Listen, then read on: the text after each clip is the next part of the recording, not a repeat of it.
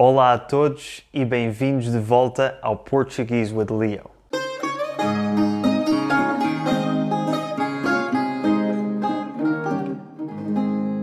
Hoje vou falar sobre um tema que certamente já passou pela cabeça de muitos de vocês a primeira vez que ouviram alguém falar português, principalmente português de Portugal. Porquê é que parece que falamos russo? Isto é uma questão que deixa muitas pessoas intrigadas, tanto estrangeiros que não conhecem a língua portuguesa, como os próprios portugueses. Isto porque, embora o português e o russo sejam ambas línguas indo-europeias, são muito diferentes. O português é uma língua latina e o russo é uma língua eslava. O russo é muito mais parecido com línguas como o ucraniano, o búlgaro ou o polaco, e o português parece mais a línguas como o espanhol, o italiano ou o francês. No entanto, quando um estrangeiro ouve o português pela primeira vez, fica muito confuso, porque em vez de ouvir a típica sonoridade espanhola ou italiana com o S assim e as vogais mais abertas, houve muitos X, muitos Gs e as vogais mais fechadas, o que parece muito mais uma língua eslava. Eu próprio, e aposto que muitos outros portugueses, quando ouvimos alguém falar línguas eslavas assim ao longe, que não dá para perceber bem o que estão a dizer, juro que parece que estão a falar português. Pelo menos durante os primeiros segundos em que se ouve parece mesmo português. Só de passado um bocadinho é que me apercebo, ah, devem estar a falar russo ou polaco ou uma coisa qualquer. Isto tudo acontece porque, embora o russo e o português não tenham quase nada a ver, sejam muito diferentes, a sua sonoridade, a sua fonética é muito parecida. E hoje vamos ver exatamente em que é que estas duas línguas são parecidas. Mas claro, eu não percebo nada de russo, por isso trouxe-vos um convidado muito especial diretamente da Rússia. O Pavel é russo, nascido e criado em São Petersburgo e já tem uma longa história com o português, já fala português há muitos anos e fala um português perfeito.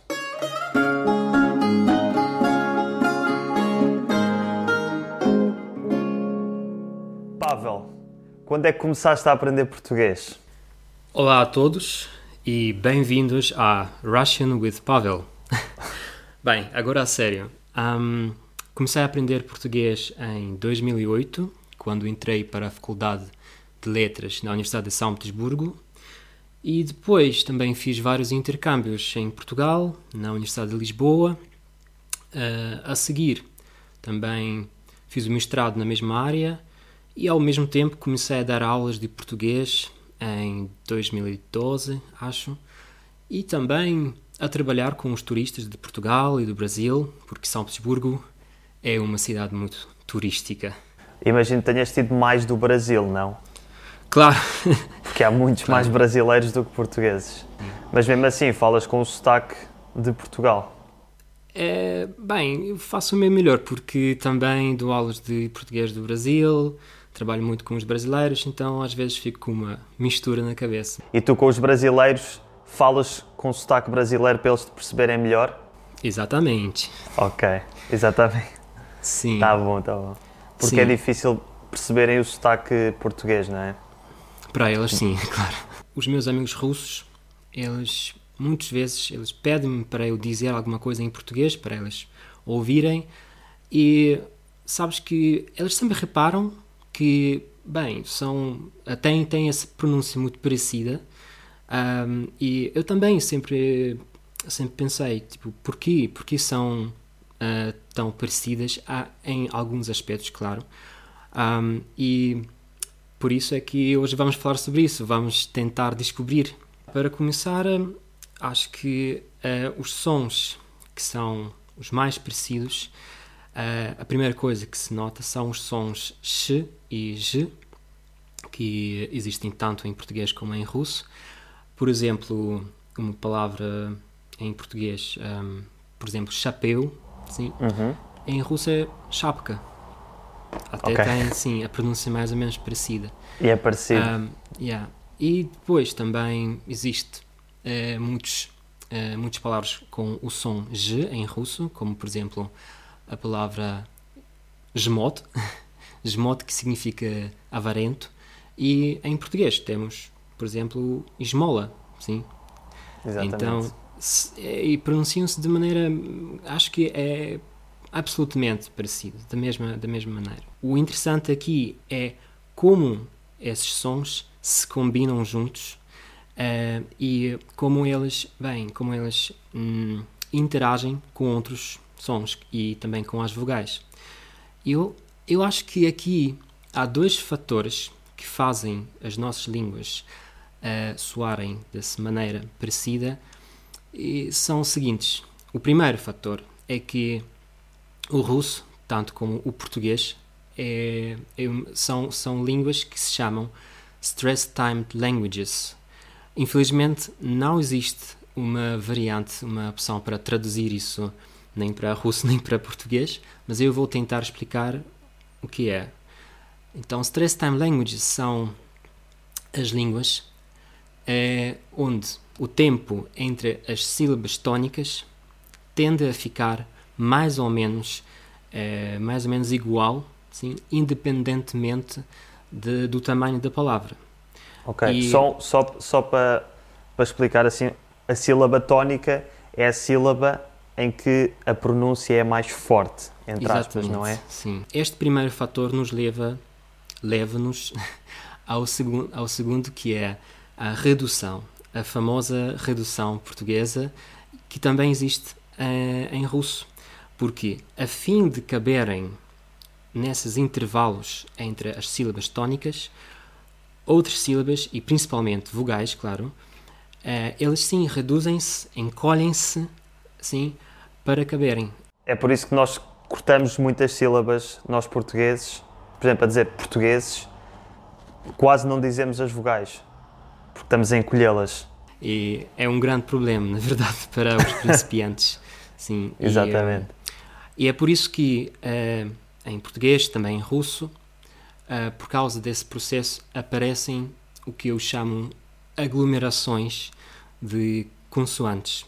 Por exemplo, tomemos a palavra colesterol, sim, que existe em espanhol, em português do Brasil. O espanhol e o português do Brasil hum, não são não são stress time languages. E em espanhol e em português do Brasil Uh, acho que eles se pronunciam mais ou menos uh, de maneira mais ou menos parecida, assim, é colesterol, colesterol, mas em português Exato. seria... Tudo certinho. Nós é colesterol. É colesterol. Colesterol. Então, para, adivinhar, sim. Sem Exato, saber como é seja, que se escreve, é muito difícil. Exato, ou seja, os brasileiros, colesterol, tudo, as sílabas todas, não é? E nós apertamos as sílabas colesterol. Sim. Parece e... que tem um, duas vogais em vez de em vez de quatro. e o mesmo acontece também em russo. Por exemplo, em russo, para dizer olá de maneira formal, uh, nós dizemos Здравствуйте. Zdravstvujcie. Okay. Que é... Como é que é? Como é que é? Z... É Sim. Então, no princípio da palavra aparecem três consoantes juntos, sim? Zdra, e depois okay. no meio mais quatro.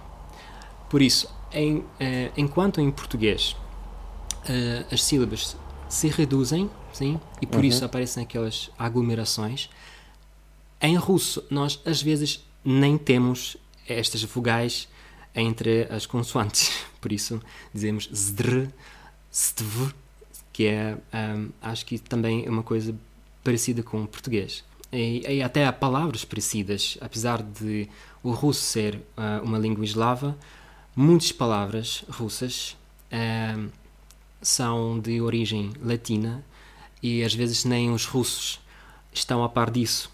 Por isso, é, sim, é, sempre é muito interessante descobrir aquelas raízes latinas nas palavras que nós julgamos uh, serem nossas, sim. Mas nós primeiro vamos acabar a nossa conversa Vamos falar da fonética, exato, Sim. e depois já, já, já vemos quais é são as palavras que são parecidas entre o russo e o português. No plano da fonética, acho que eh, quanto a consoantes parecidas, eu destacava também os sons L e Lh. Então, essa oposição de L forte e Lh suave, que não existe em espanhol, não existe também em muitas outras línguas, mas uh, o russo tem, sim. Uh, por exemplo, é uma palavra portuguesa, mala, sim, Uhum. e em russo também temos a palavra praticamente igual, que se pronuncia da maneira igual, é mala. Ok, Então, é igual, exato. é- mas significa um, um pouco. Mala. E em Portugal é uma mala. A bag, a suitcase. Sim, e também um, o som lhe, que aparece na palavra filho, também, também o temos como na palavra любовь, любовь, que significa amor, sim. E quase o mesmo acontece com eh, os sons n e nh. Por exemplo, nada em Portugal, que significa nada, nothing. Um, e em russo temos também essa palavra, nada, mas que significa é preciso. Agora vou falar um pouco das sílabas. Um, por exemplo, as sílabas como G, J também são muito típicas para português, eh, desculpe, para, para russo e também para português. Um, por exemplo, a palavra giro, um, em russo temos eh, também a palavra gir, gir, Ok. mas que significa coisa absolutamente diferente, que é gordura. Por isso, para, o- Ok. para os russos, quando eles começam a aprender português, a palavra giro parece mais que, que alguém é, é gordo, sim.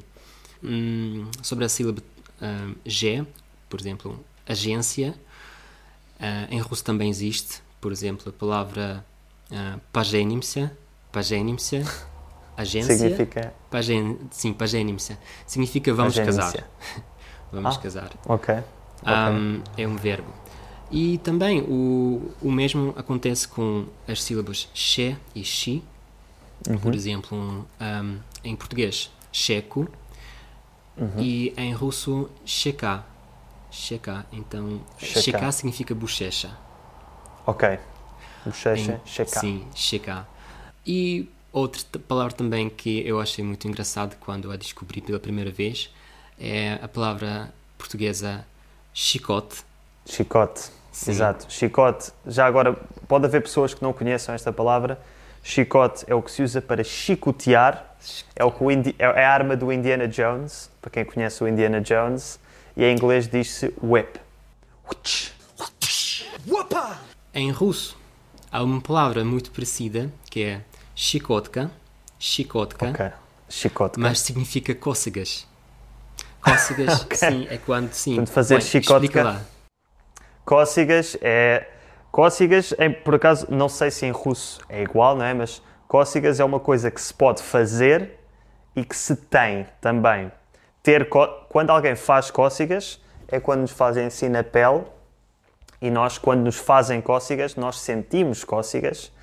Ou seja, fazer cócegas é to tickle e sentir cócegas ou ter cócegas é to, to be ticklish. Yeah, então, para, para nós russos, ah, chicote português são apenas cócegas. Com todas estas semelhanças, aprender português para ti foi foi tranquilo. Bem, muitos, muitos portugueses eh, com quem eu trabalhei, trabalhei com quem, eh, com quem me encontrei, eh, eles todos quase repararam que os russos, também os ucranianos, Tem um bom sotaque. eles têm uma certa facilidade eh, em aprender português graças a estes sons.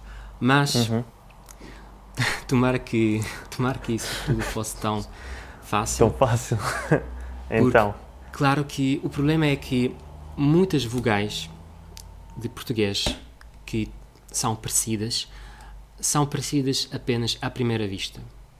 O Ok. que acontece depois que quanto mais aprendes essa língua, ah, mais repares que afinal não são bem assim. Para mostrar essa diferença, ah, eu queria tomar como, ah, como um exemplo o som E, que existe em uh, russo e também existe em português, mas são um bocadinho diferentes.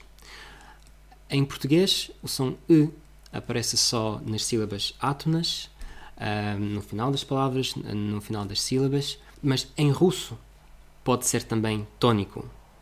Uhum. Isso aqui é o problema, que para nós essa som E normalmente é mais forte. Por uhum. exemplo, a palavra forte. Forte. Forte, ok. Sim, Estou que uh, nem se ouve bem, sim, esse som. É, é quase um suspiro, forte. é quase um suspiro forte. Em russo também temos uh, uma palavra muito parecida que é forte. Forte são ah, okay. fortificações. Sim? Ok, ok.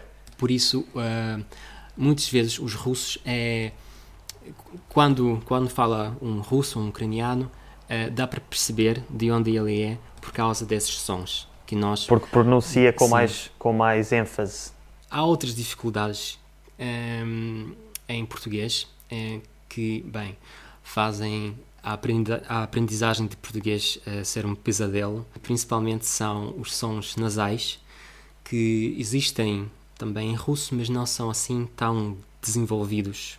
Sim? Por isso, por exemplo, para dizer são, estão, para nós é bastante difícil. São muitos, são muitos. Oi, on, in, em, ão, é uma data deles. Sim, também existem, existem em russo, mas Hum, bem, os russos nem, nem se dão por existência deles. Por isso, é, quando eu dou aulas de português é, e quando chegamos a esse, a esse tema de nasais, eu explico que às vezes é, é, é essencial saber é, fazer essa diferença, dizer é, essa diferença, porque às vezes as palavras podem ser completamente diferentes se, se não fizeres o som nasal. E e pau, que é uma palavra pode ser mal interpretada. Pode ser, pode ser. Bom, acho que agora podemos passar para o vocabulário, para os vocabulários, um, mas um, em vez de eu dizer simplesmente uma palavra e o, o seu significado, eu queria que tu adivinhasses o que é, é o significado. ok, tá ok. Tá Porque são palavras que, que vêm do latim, não é? Sim. Vamos claro. ver essas. Claro.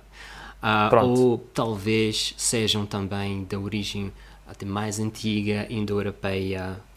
Ok, ok. Está bem, está bem. Bora. Vamos lá ver então.